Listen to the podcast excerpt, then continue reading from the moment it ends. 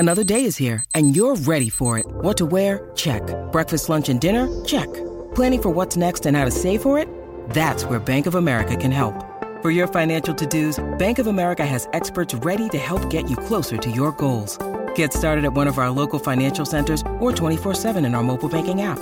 Find a location near you at bankofamerica.com/talktous. What would you like the power to do? Mobile banking requires downloading the app and is only available for select devices. Message and data rates may apply. Bank of America N.A. member FDIC.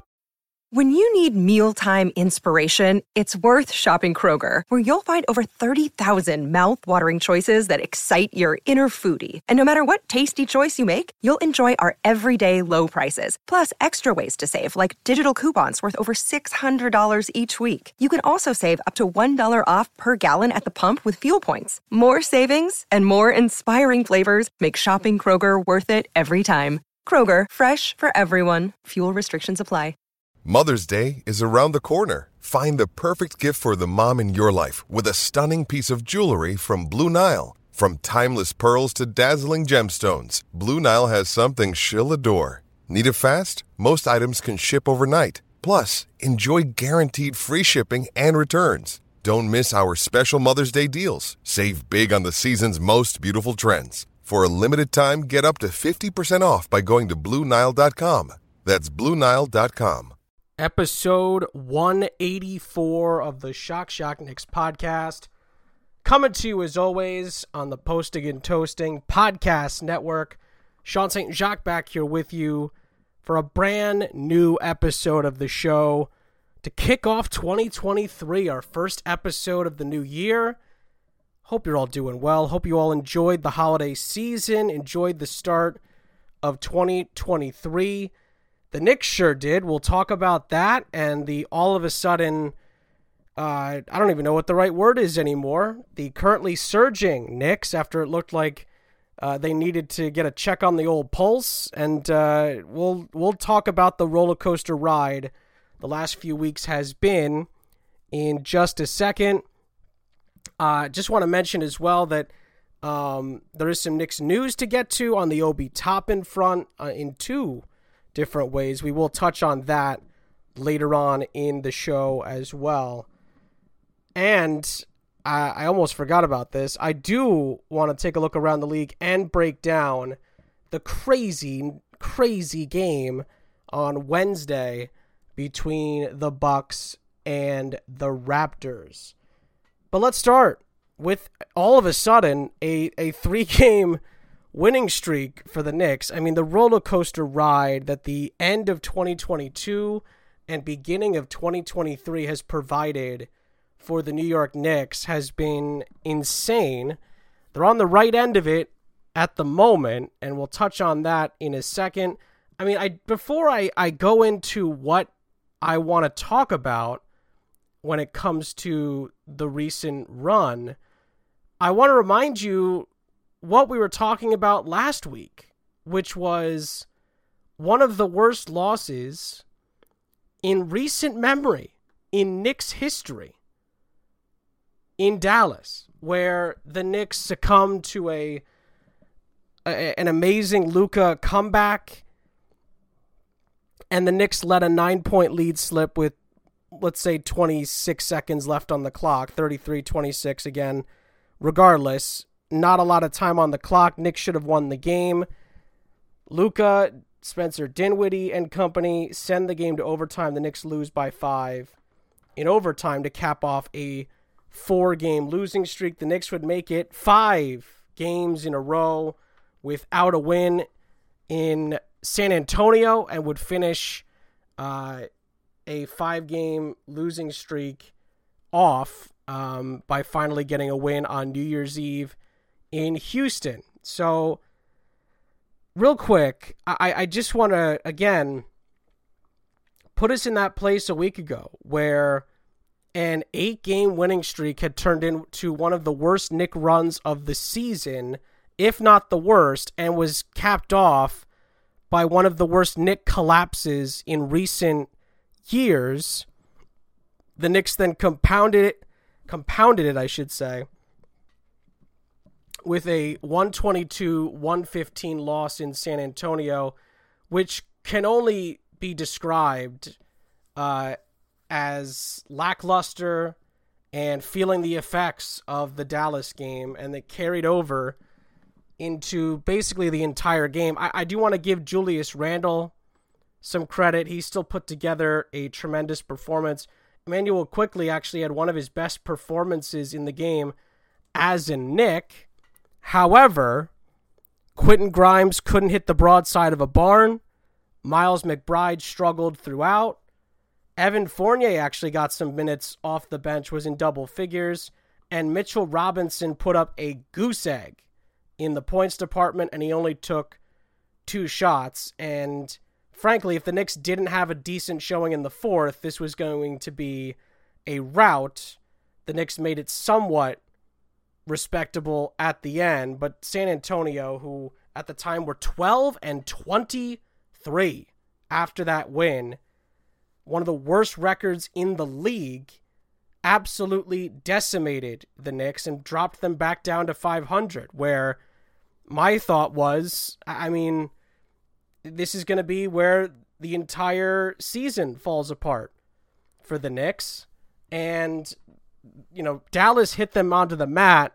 San Antonio hit them into the ground. That's what it felt like after the game against the Spurs.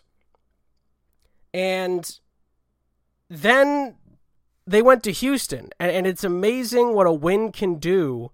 You know, the Knicks had to stop the bleeding somewhere, and they do it with a New Year's Eve thrashing of the worst team in the NBA, arguably, the Houston Rockets, and they beat them by 20. And all of a sudden, the Knicks season almost kind of turns again. It's been such a roller coaster ride the last 2 months. You know, the Knicks had that run before the 8-game winning streak where they had lost 6 of 8. And their only wins were against OKC and Detroit. You know, really a bad run where, yes, they were playing better teams, but they were getting blown out. And they lost the heartbreaker to Portland during that run. They were destroyed by Phoenix. They were destroyed by Dallas. Put up a good fight against Milwaukee, but again, heartbreak at the end. It was either a heartbreaking loss or a blowout, or they beat a bad team. But then the Knicks put together that 8-game run. They beat Chicago twice. They beat Golden State. They beat Indiana. They beat Cleveland, Charlotte, Atlanta, Sacramento. They had a great run to make it 8 in a row. And yeah, you know, they'll lose games, no question about that, but it was the way the Knicks were losing games to Chicago, Philly, Toronto, and the Dallas game was the capper. The Dallas game was the confirmation almost that the 8-game winning streak was a fluke. They're just not able to keep up with the big boys in the NBA. But lo and behold, what a win can do in the NBA. It almost doesn't matter anymore who it's against. And the Knicks revive themselves again. It's been such a crazy month and a half. You know, that 2-6 run that the Knicks run, that was in November. That was at the end of the month of November. From the 18th to December 3rd, the Knicks lost 6 of 8. Then in December, they went on the 8-game run. And then during the holidays, from the 21st to the 29th, the Knicks lost 5 in a row. But on New Year's Eve, they go to Houston to end a Texas road swing here. They beat a really bad Houston team. And all of a sudden, you know, dare I say, you know, to copy some really bad hashtags on social media, New Year, New Knicks. They bounce back, and on January 2nd, they destroy the Phoenix Suns at Madison Square Garden. Absolutely decimated them. I was shocked. I know that, I was looking at the box score after watching the game, and I remember thinking, you know, again, very similar to the Golden State game, the main guy isn't there. In this case, Devin Booker didn't play. But the rest of the group, more so than the Warriors, by the way, was there. Bridges and Ayton and CP3 and Craig and Shamet. And it's a deep bench. Payne, Washington, Lee. I mean, these are guys that helped Phoenix get to the number one overall seed in the NBA playoffs a season ago.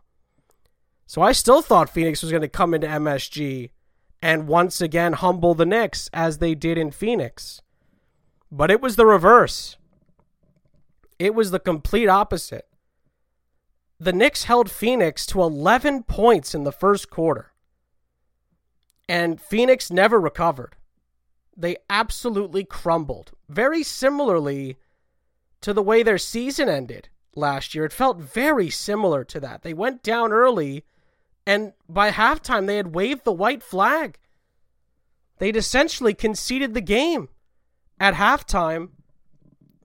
And the Knicks go on and absolutely decimate them by 19 points. I mean, to hold Phoenix in any game to 83 points. I mean, it's shocking in a lot of ways. I don't care if Devin Booker's in the lineup or not. You would not expect Phoenix to be held to 83 points. But this has been a trend with some of the better teams in the West. Being road warriors has been hard to come by.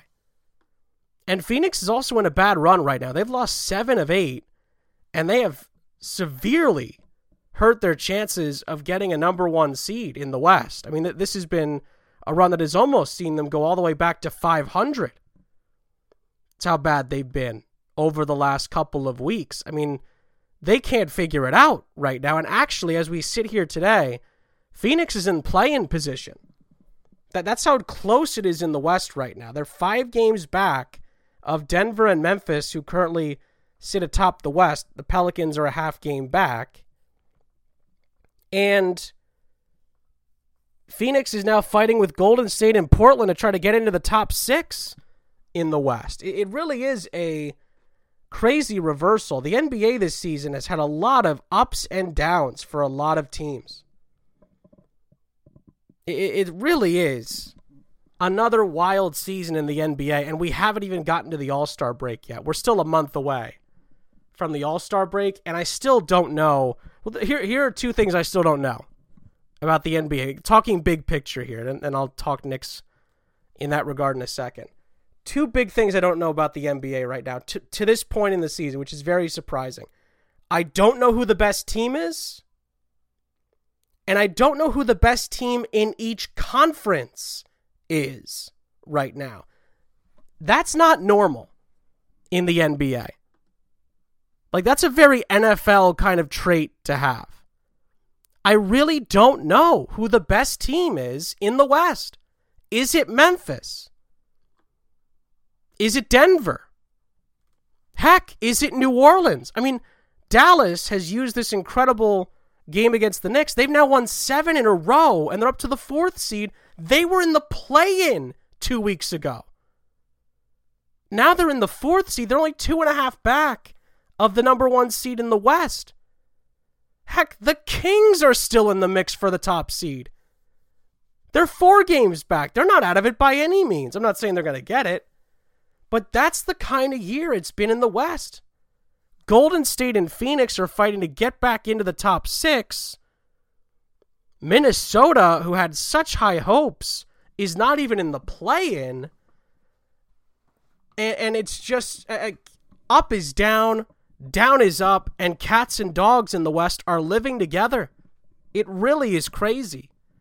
The East is a little bit more straightforward. I think we're starting to realize that Boston, Milwaukee, and Brooklyn are the 3 teams to be trifled with. The Nets finally lost a game the other day. I mean, they were absolutely rolling, and Jacques Vaughn has them playing at a very high level. Make no mistake about that. But you could at least tell the tiers apart in the East. Right now, Brooklyn, Boston, and Milwaukee are fighting for the top seed. Then you look at the Cavs, the Sixers, the Heat, and then maybe the Knicks in that next tier, and then there's Indiana, Atlanta, Chicago, and Washington. Maybe you throw the Raptors in there as well, who are all still trying to figure out who's going to be in those 4 play-in spots. So it is a wild, wild year That didn't hit me until the Milwaukee-Toronto Raptors game happened the other night. And I will get to that in a second. But I just want to wrap up the first half by talking about the week for the Knicks, where I just thought that New York, yes, they were benefited by the fact that they had two games during the last three against teams that are not very good. One of them was at home. We'll get to that game in a second. And then you take on a Phoenix team that is reeling and they're without their best player. But in years past, to give the Knicks some credit here, they would have let the team that was really, reeling get the game they needed to get right, to get back on track. The Knicks buried Phoenix, absolutely put them in the ground in the first half. And there was no coming back from that. And that was the good part to see. The Knicks had a 23, point lead at the half. And in other games this year, you would have thought, well, let's see how they do in the third. Let's see if they can actually hold the lead. Because again, 26 seconds left, you have a 9-point lead. You can't finish a team off. Those are warranted concerns. The Knicks put Phoenix away in the third quarter and kept the big lead going into the fourth, and Phoenix waved the white flag. I mean, 5 players for Phoenix were in double figures, but it's misleading because the highest point total that anyone for Phoenix had was 12 points. DeAndre Ayton had 12 points. The other 4 that were in double figures, it was 11, 10, 10, and 10. And this might be the stat of the game. I don't think I've ever, again, I don't watch Phoenix every night. Not sure I've ever seen this. Chris Paul played 30 minutes in an NBA game. 30 minutes. He had the worst plus minus of any player on the floor, and it was minus 38. Minus 38. I mean, I can't think of a time ever where I've seen a star player finish with that bad of a plus-minus in an NBA game. And I'm sure it's happened, but Chris Paul always was always kind of the exception. You just never expected him to have that bad of a plus-minus, but here we are. Wow. I was absolutely stunned by that. And Mikhail Bridges was a minus 18. Ayton was the leading scorer. He had a minus 24 in plus-minus. Campaign off the bench had a plus 19, and nobody else came close for Phoenix. Next highest was a plus 7 from Ish Wainwright, and he only had 8 points. It's just remarkable. And I have to give 2 players for the Knicks credit. Emmanuel Quigley finally put 2 games in a row together where he makes an impact. And I really thought Mitchell Robinson bounced back extremely well after a couple of bad games to finish the road trip. I really thought that he shined in this game as well. Against a player in DeAndre Ayton that when he's right, he'll eat you for lunch. He'll put you away. And the Knicks get some revenge after Phoenix absolutely blitzed them in Arizona back in November. They destroyed the Knicks in the first meeting. The Knicks returned the favor in the new year, and that was a nice change of pace. It's always good to get teams back in the NBA. Even if you're not going to see them in the playoffs, it's always nice to kind of return the favor, get used to doing that. Because in an NBA playoff series, you got to bounce back. And it's nice to see at times this season the Knicks have been able to do that. They did that with San Antonio in the most recent game. And I was actually happy in particular for this one because the Knicks were able to get a win on my birthday on Wednesday. It's always nice when your team pulls through for you on your birthday. The Knicks made hard work of it. Make no mistake about that. They came out, I thought, with a very strong opening quarter. Once again, pushed the issue. But again, as we've seen more times than not this season, the Knicks did not put San Antonio away, and the Knicks had to stave off a big comeback in the third quarter and then again in the fourth, where it kind of looked like San Antonio was going to turn the game around, but I must say, and he's been struggling of late.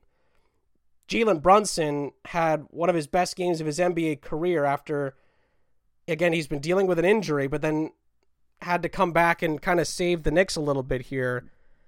I give him a lot of credit. You know, the Knicks have needed him for a while. He's been dealing with the injury. This was his first time to really help the Knicks out in a tight spot in a while, it felt like. And he delivered 38 points for Jalen Brunson. And again, one of his best games of his career, let alone as a Knick. And the Knicks win it by 3. It was tight at the end. Oh, it was tight at the end. But the Knicks end up winning it 117-114. And they're back to 500 at home. That's a very big stat to keep an eye on as the season goes on. And the Knicks go from, you know, being in a tremendous shape after the 8-game winning streak to then losing 5 in a row, going back to 500 at one point, to now being 3 games over 500. And I think the Knicks are 5th in the East, 6th in the East. The Knicks are 6th now in the East, just ahead of Indiana, I guess on a tiebreaker.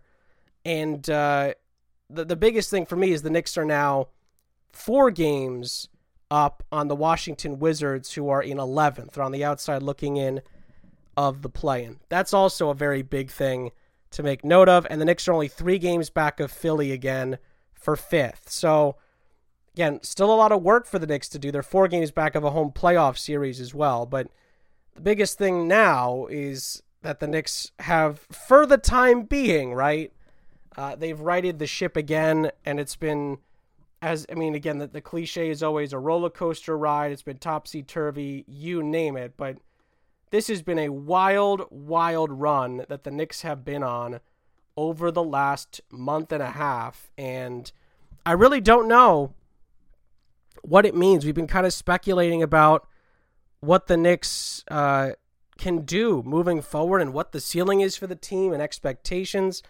It's hard right now sitting here after the month and a half the Knicks have just had and ask, tell you what I think they're going to do moving forward. The Knicks' schedule upcoming is a mix of games that they are going to be favored to win in, and there's going to be games that they're going to have to really work to win, including Toronto next. And after this break, I do want to touch on that absolutely insane finish to the Bucks Raptors game on Wednesday and what that could mean for the Knicks when they go to Toronto on Friday. So let's take the break here. We'll talk about Bucks Raptors. We'll talk about the Knicks' future upcoming, and we'll also talk a little Obi Toppin news to wrap up the show. All that and more is next on the Shock Shock Knicks podcast and on the Posting and Toasting Podcast Network.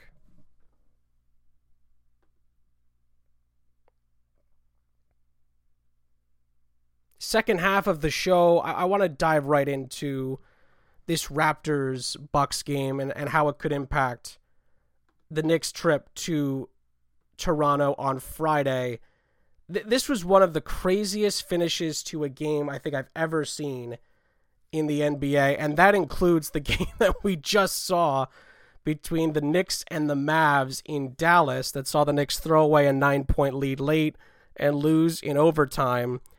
I still kind of don't know how. I'm still kind of trying to put together the ones and the zeros here as to how Toronto managed to come back in the fourth quarter. Before we touch on that, I do want to mention one weird outlier from this game that hasn't been talked about a ton in the aftermath of it. Bucks Raptors provided us one of the worst first quarters in recent NBA memory. The Raptors, I think, were like 2 for their first like 20-something shots from the field, maybe 2 of 30. I mean, the number was unbelievably bad in the first quarter. So you're thinking, well, the Bucks must have had a big lead. No, the Bucks, despite that, had a 1-point lead after 1. And they had a 1-point lead at the half. That's how bad the Raptors were in the first half. But that's also how bad the Bucks were at times in the first half as well. It was a 13-12 first quarter in an NBA game. I mean, that is college basketball stuff. I mean, I couldn't believe that number when I saw how the game ended. Because, again, I didn't see it live, but when you look back at the final few minutes of the game, you would have thought this was a, you know, a Bucks masterclass from the beginning.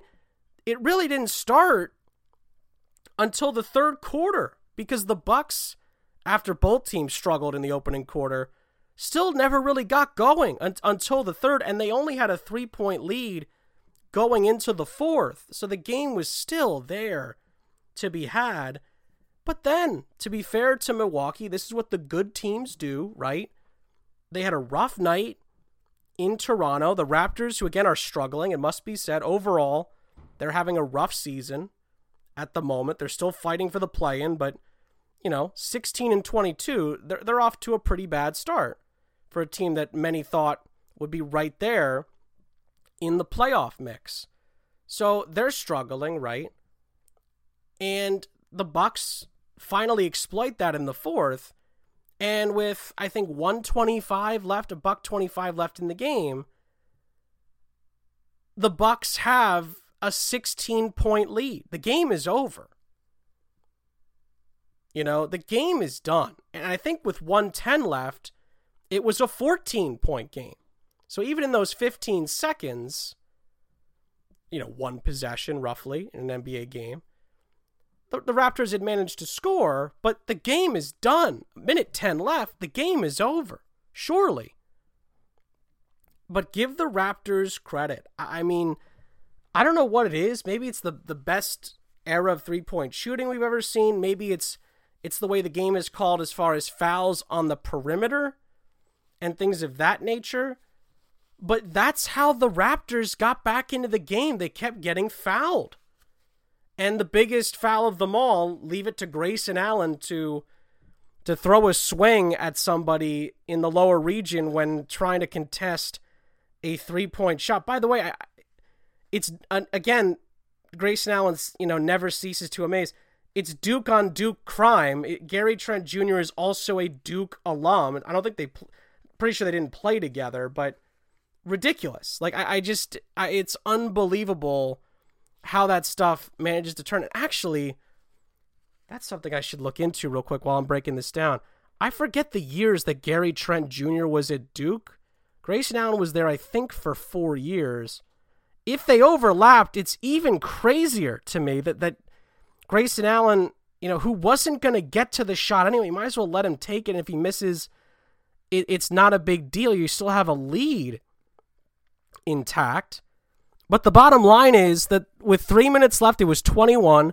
With 125 left, it was 16. 95-79 with, again, barely any time left on the clock. And somehow, some way, the Raptors, through, again, the crazy flagrant and divine intervention, find a way to come back. And they tie the game. I mean, it was unbelievable. And Gary Trent Jr., of course, beg your pardon, ends up being the one to tie it at basically at the buzzer with less than a second on the clock. He ties the game. And it goes to overtime. And I hadn't watched it yet when I watched the highlights. So my thought initially was, oh, no way Milwaukee wins. It's over. They let it slip. And they're going to lose the game. But in the end, you know, the game ends up going to Milwaukee. And ironically enough, as the Bucks win the game, Grayson Allen, who was a teammate of Gary Trent Jr.'s, by the way, for his senior year at Duke, crazy stuff. Again, his antics never cease to amaze Grayson Allen. Doesn't matter if you were a teammate of his in college or the NBA or whatever, he will still play dirty. It's unbelievable. But regardless, the point or the fact of the matter is, Gary Trent Jr. hits that shot. It ends up being a flagrant. They get the ball back. He ties the game at the buzzer, which was just insane. And they make up the 14 points in the 1:10 that was remaining. However, the irony is that Giannis and company, capped off by a big shot from Grayson Allen, win the game in overtime. And it just goes to show again how wild the league has been this season. I mean, that's a team in the Bucks that are one game back of the top seed in the East and would, can one game off having the best record in the NBA on top of that against a Raptors team that's currently in 12th, fighting just to get back into the play-in positions right now. And it's not going so well. Raptors now have lost 7 of their last 10 and 2 in a row. So it'll be interesting to see how that game goes on Friday for the Knicks. I mean, the Raptors just showed an incredible bit of resolve to get back into that game and have a legitimate chance to win in overtime after erasing that insane deficit. Again, mind-boggling they even got it to overtime, and they just couldn't cap it off. But the second part is I genuinely don't know how the Knicks are going to react to this 3-game run that they've been on lately. I really don't know what Friday holds, let alone what the future holds for the Knicks, because it's so hard to gauge them as a group and their mental toughness. Because again, there's some games where you see the Knicks fight to the end and you're like, where has this been? And you're incredibly impressed. And then, they fight, they have a bad performance. The Cleveland game at home comes to mind. Knicks struggled mightily in that game offensively, but they won that game on the defensive end of the floor, and they really made life difficult for Donovan Mitchell. And he just scored 71 the other night. I mean, it's just mind-boggling stuff. But you look back at other games, like the Dallas game, like the Chicago game at home. I mean, I even go back to that 8 game run where they lost 6 out of 8. And I think about the Portland game that the Knicks lost in overtime, and the Dallas game, and the Atlanta game from earlier in the year where the Knicks had like a 21-point lead and they lost by 16 or whatever it was. I mean, it completely flipped the other way around. So it's really difficult to define this Knicks team right now, what they're about, especially from a mental standpoint. Because then again, right, they have the 3-game, or sorry, not a 3-game, a 5-game losing streak, right? They beat Houston, but then they smacked Phoenix around. They stood up to the Suns on Monday. And then, listen, San Antonio gave them a heck of a run, but the Knicks found a way. They showed a little bit of mental toughness at the end of a close game at home. And again, San Antonio is not Milwaukee. They are not Philly. They are not even Portland, But the Knicks at home finally found a way to hold on to a game with a team trying to come from behind on them and win. It's important. It's an important skill to have. It really is. It's something that a good team, a contending team at the top level has to have. Because, again, you're not going to blow everybody out every night. So you do need to have some mental fortitude. And the Knicks finally showed a little bit of it against San Antonio in that 3-point win. But now you go to Toronto, and the Knicks at times in the recent games there have struggled. And this season the Knicks, I feel like, in the games against the Raptors have really struggled. So as soon as I say that, I look at the schedule, and it's fitting that in January alone, the Knicks play the Raptors 3 times. It's a divisional opponent, and the Knicks have not been great this season against their own division. Now, the Atlantic is tough. I mean, every team in the Atlantic is good. It might be the deepest division in the NBA. When you look at Boston, Brooklyn, Philly, the Knicks are there, and then Toronto, who's been you know, ahead of the Knicks in recent years. I mean, this is a very tough division to work your way out of, you know, with a good record. So the Knicks have to try and start to rectify that. And it starts on Friday. I mean, two of those three games as well are going to be in Toronto. So it's not going to be easy. And I'm also looking at the back end of January as well. It's a brutal schedule for the Knicks. It's a brutal run of games.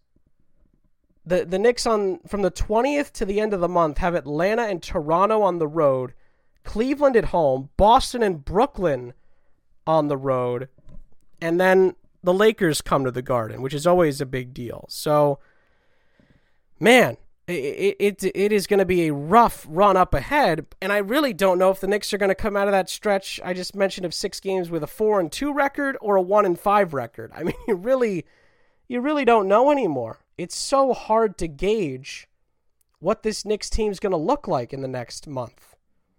You know, by the time we're at the All-Star break, the Knicks record could be anything.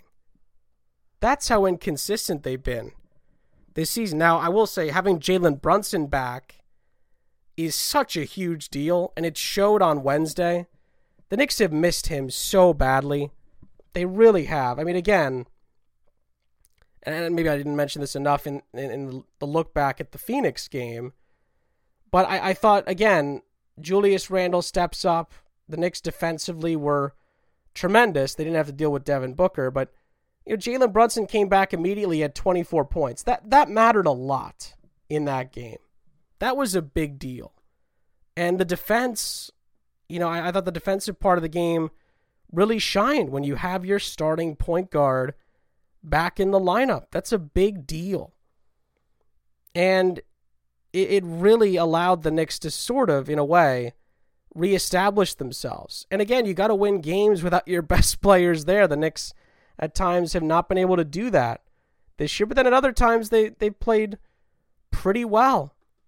So I mean, it's going to be really interesting to see what happens, but it's so hard to point your finger and say, yeah, that's exactly what this Knicks team's about. I mean, it changes every week, seemingly, or at least every couple of weeks. You know, Knicks go on an 8-game run. You think they're playoff contenders. They lose 5. You're not sure they're going to make the play, and they win 3. You have hope again. It's just been that kind of a season, and it's drastic. You know, and I don't think the Knicks are going to find any consistency for a while if they keep playing like this, but tough part is in the NBA is that the schedule is tough, especially if you're a contending team. You want to put up a good record. It's so tough to put together a consistent run where you're, you know, soaring up the standings. And that's why you got to give teams like, at least at the moment, Milwaukee, Boston. I mean, we'll see if the Brooklyn run can continue, but right now they're red hot despite losing the other night. But got to give those teams some respect. And right now in the West, I mean, it's been Denver, it's been Memphis, and it's been New Orleans who have been carrying the torch. So very crazy stuff. It's been a very interesting season. And like I said, more questions than answers right now about the NBA on both sides, the East and the West as well. A couple of interesting notes on Obi Toppin that I wanted to mention before we get out of here for the week. Obi Toppin, you know, has been dealing with an injury. Looks like after an assignment with the Westchester Knicks, he's going to be coming back to the Knicks rotation relatively soon. And Tom Thibodeau said earlier this week that he's going to be part of the 9-man rotation that the coach will use moving forward. It'll be interesting to see who the Knicks decide to leave out of that rotation. That is always a very difficult decision to make as well. The other reason I'm bringing this up, though, is because there have been a little bit of, you know, murmurs, if you will, some talk that Obi Toppin could be on the move as well. There are rumors basically saying that Obi Toppin could become an Indiana Pacer at some point, or at least that there have been talks between the two teams as well. So You know, Obi Toppin's been out for a month with the right leg injury, and you know it's going to be interesting to kind of see what happens moving forward with Obi Toppin. He's under contract through 2023, 2024 as well. And he hasn't actually had that good of a season. I think at times this season he's actually regressed a little bit as well. So I'll be interested to see what the next few months holds for Obi Toppin. I think it's great for the Knicks' depth that he is close to returning to the rotation. I will say I feel bad for whoever is going to get left out of the Knicks' rotation, because it's really been, at times, not every game, but at times, a very big strong point for the Knicks recently, especially Emmanuel Quigley of late. Despite the Knicks not winning every game, has had some tremendous performances. And we'll see if that will be kept up. But Obi Toppin returning, you know, is going to change things. I think it's a little bit easier for a short-term return with a guy like Jalen Brunson, because you know exactly what he's going to bring. With Obi Toppin, it's a bigger question mark. And Tom Thibodeau obviously trusts him a little bit more, but Obi Toppin, especially on the offensive end, you know, needs to really improve. It has not been where it's needed to be so far this season. So that's going to be a really interesting point to look at moving forward with this team. And it definitely is going to be interesting to see how it impacts the next few games when you start looking towards the middle of the month, where the schedule really picks up, like I said, and the Knicks are playing some very, very difficult opposition towards the end of the first month of 2023. We'll be keeping an eye on all of it, and that is going to do it for this week's episode of the Shock Shock Knicks podcast.